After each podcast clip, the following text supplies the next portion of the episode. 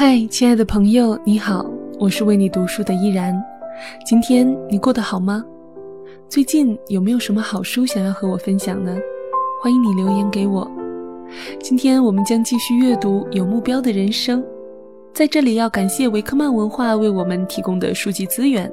如果你想要和我一同完整阅读这本书的话呢，欢迎在淘宝或者是微店搜索“维克曼书屋”购买正版进行阅读。在上一期的节目中，我们读到了菲利克斯·门德尔松出生在一个富裕的家庭中，他的祖父是哲学家摩西·门德尔松，父亲亚伯拉罕·门德尔松是一位成功的商人。在菲利克斯·门德尔松十六岁时，他父亲把柏林最好的别墅买了下来，在这里，这位友善、充满活力的神童被一大群上流社会的年轻人簇拥着，他们一起读莎士比亚的作品。组建了管弦乐队和唱诗班。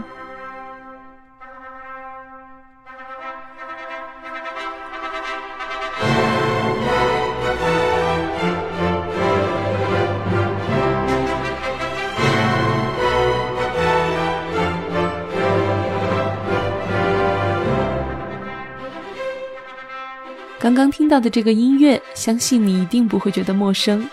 这首全世界通用的婚礼进行曲，正是出自门德尔松在这间别墅的花园里创作的《仲夏夜之梦》。那年他年仅十七岁。在八月里的一个炎热的晚上，门德尔松独自坐在那里，微风令夜晚温暖的空气中弥漫着灌木丛芬芳的气息，萤火虫的微光若隐若现。他回忆说。那一晚，我与莎士比亚在花园里邂逅。门德尔松敏感的心还热切渴望着另一种邂逅，就是在某种形式上与上帝的邂逅。他与他所有的富有朋友一样，只着眼于当下，相互奉承、骄傲、享乐、前景和远大抱负是他生活的动力。但是，所有这些的背后的意义是什么呢？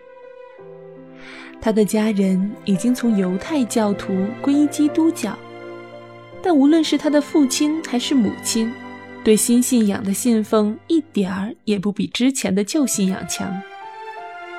甚至那些来自各种不同教会、经常来拜访他们并受到他父亲款待的显赫人物，也似乎更感兴趣去反驳基督教信仰，而不是遵循。那时在德国，嘲笑圣经是上帝的末世，奚落圣经的权威性，已经成为了一种时尚。菲利克斯·门德尔松认为，也许他能在罗马教会的信仰中找到答案。当他在柏林大学读书的时候，只要一有时间，就想去探索罗马教会的信仰。然而，当他将要开始探索时，巴赫进入了他的世界。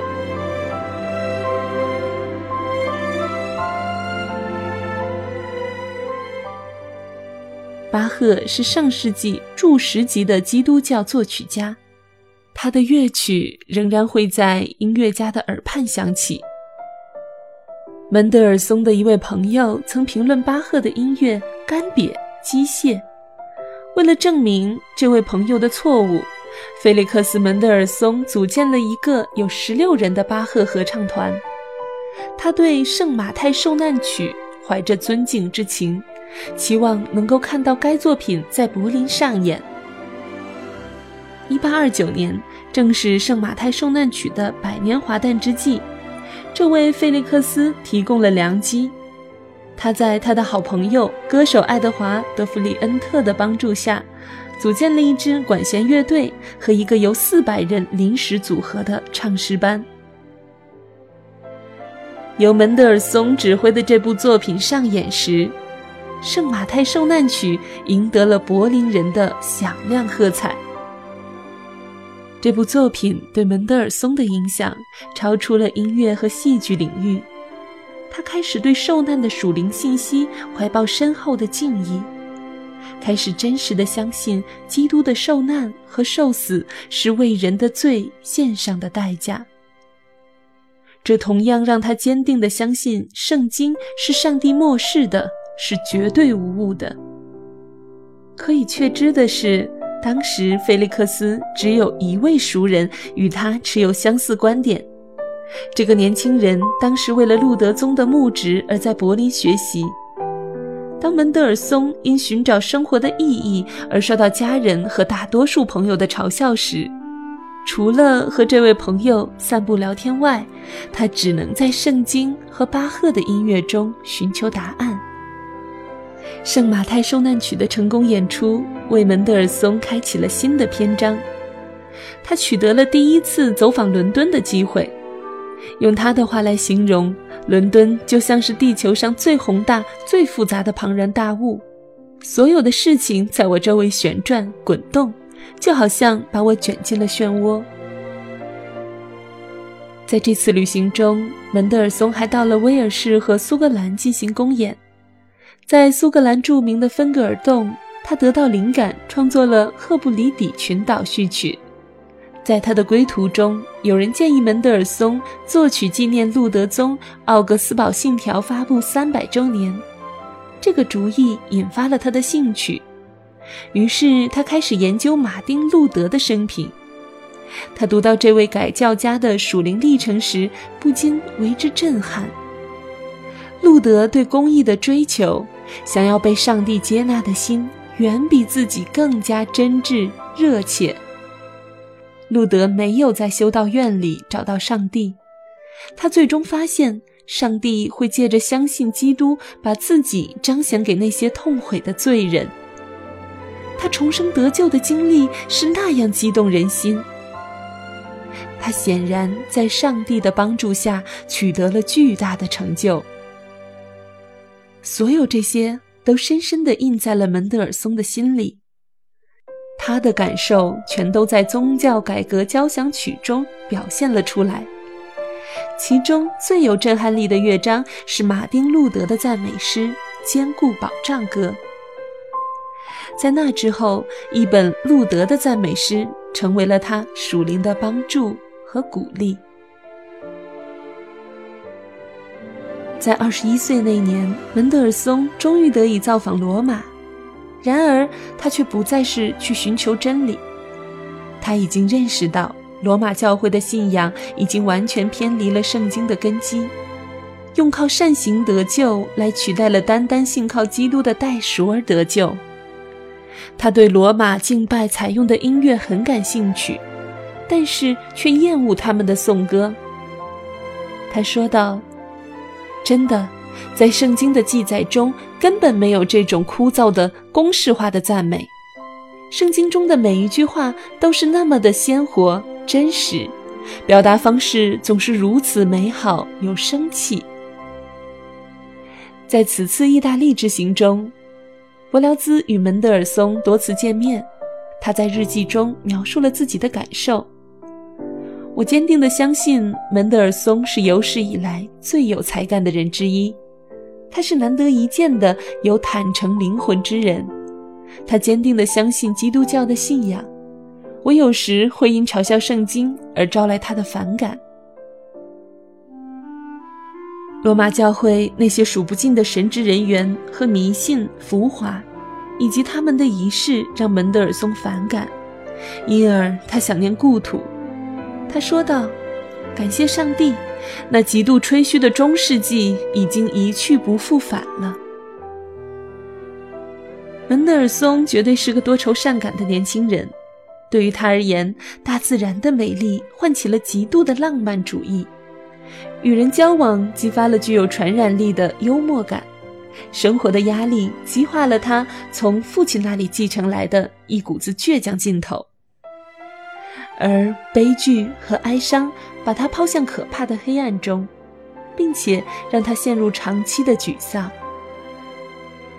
肤浅和逃避现实的事情令他无法忍受，例如在新年的时候，他会正视自己在过去一年中的失败和不足之处。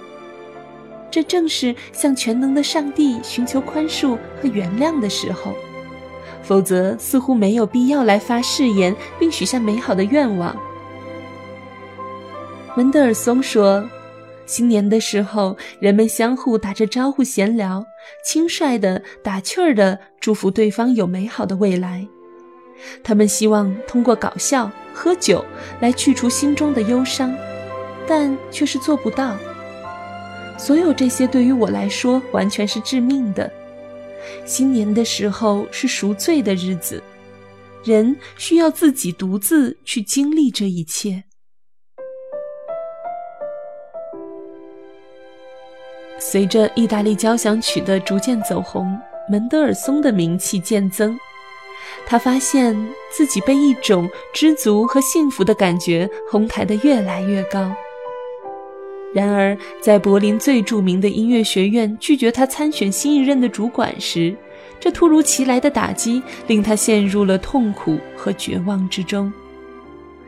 因为在门德尔松寻求上帝的道路上发生的这些事向他显明，他仍然非常在意今世的利益，因此他的骄傲难以承受这种打击。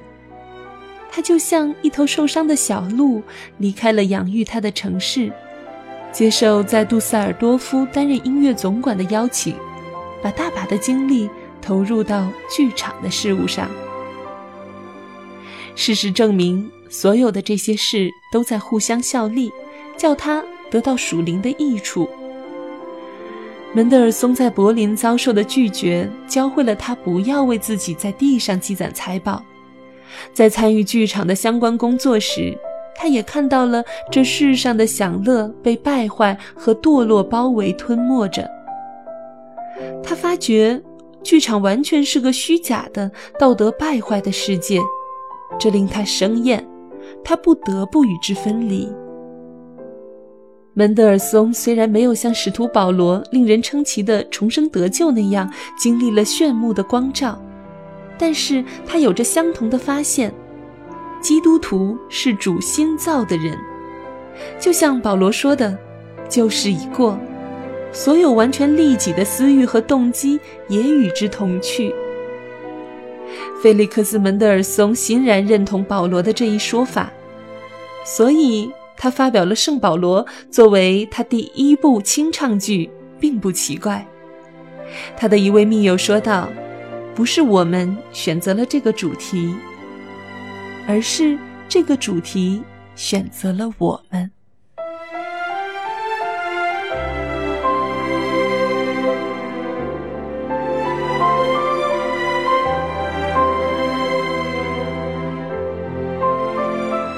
今天和大家分享的书籍是由维克曼文化授权录制的《有目标的人生》，作者彼得·马斯特斯，由思文翻译。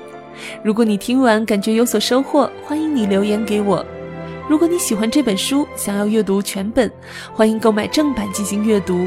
我是主播依然，喜欢我的节目，可以在新浪微博关注 NJ 依然，或者加入我的公众微信 NJ 依然五二零。留言或转发本期节目，有机会获得这一本有目标的人生。我会在全书更新完毕后，从所有的转发者中抽取五位送出这本书。依然代表作者彼得·马斯特斯，感谢您的收听，我们下周一再会。